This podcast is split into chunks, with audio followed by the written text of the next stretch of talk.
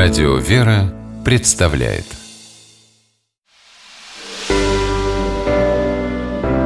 Семейные советы. Ольга Королева, журналист, замужем, воспитывает дочь Считает, что играя, можно научиться жизни.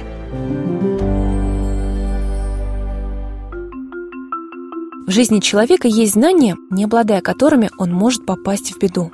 К таким базовым знаниям относятся правила дорожного движения. Давно известно, что лучше всего дети усваивают информацию во время игры. Поиграем и мы. Смоделируем проезжую часть. Для этого пригодятся большой лист ватмана и разноцветные карандаши.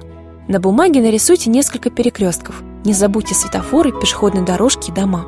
А еще лучше изобразите ваш путь до школы или детского сада, отразив как на карте все значимые здания и сооружения. Либо можно сделать все то же самое, но на полу. В этом случае бумажный малярный скотч легко превращается в асфальтированные дороги. Нанесите разметку и расставьте самодельные картонные светофоры. К слову, ребенок может принять участие уже на этапе подготовки. А когда все на своих местах, берите в руки игрушки, машинки и поехали.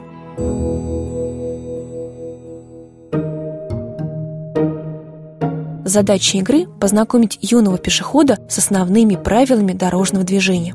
Что случится, если динозавр перейдет дорогу на красный свет или в опасном месте, где нет зебры?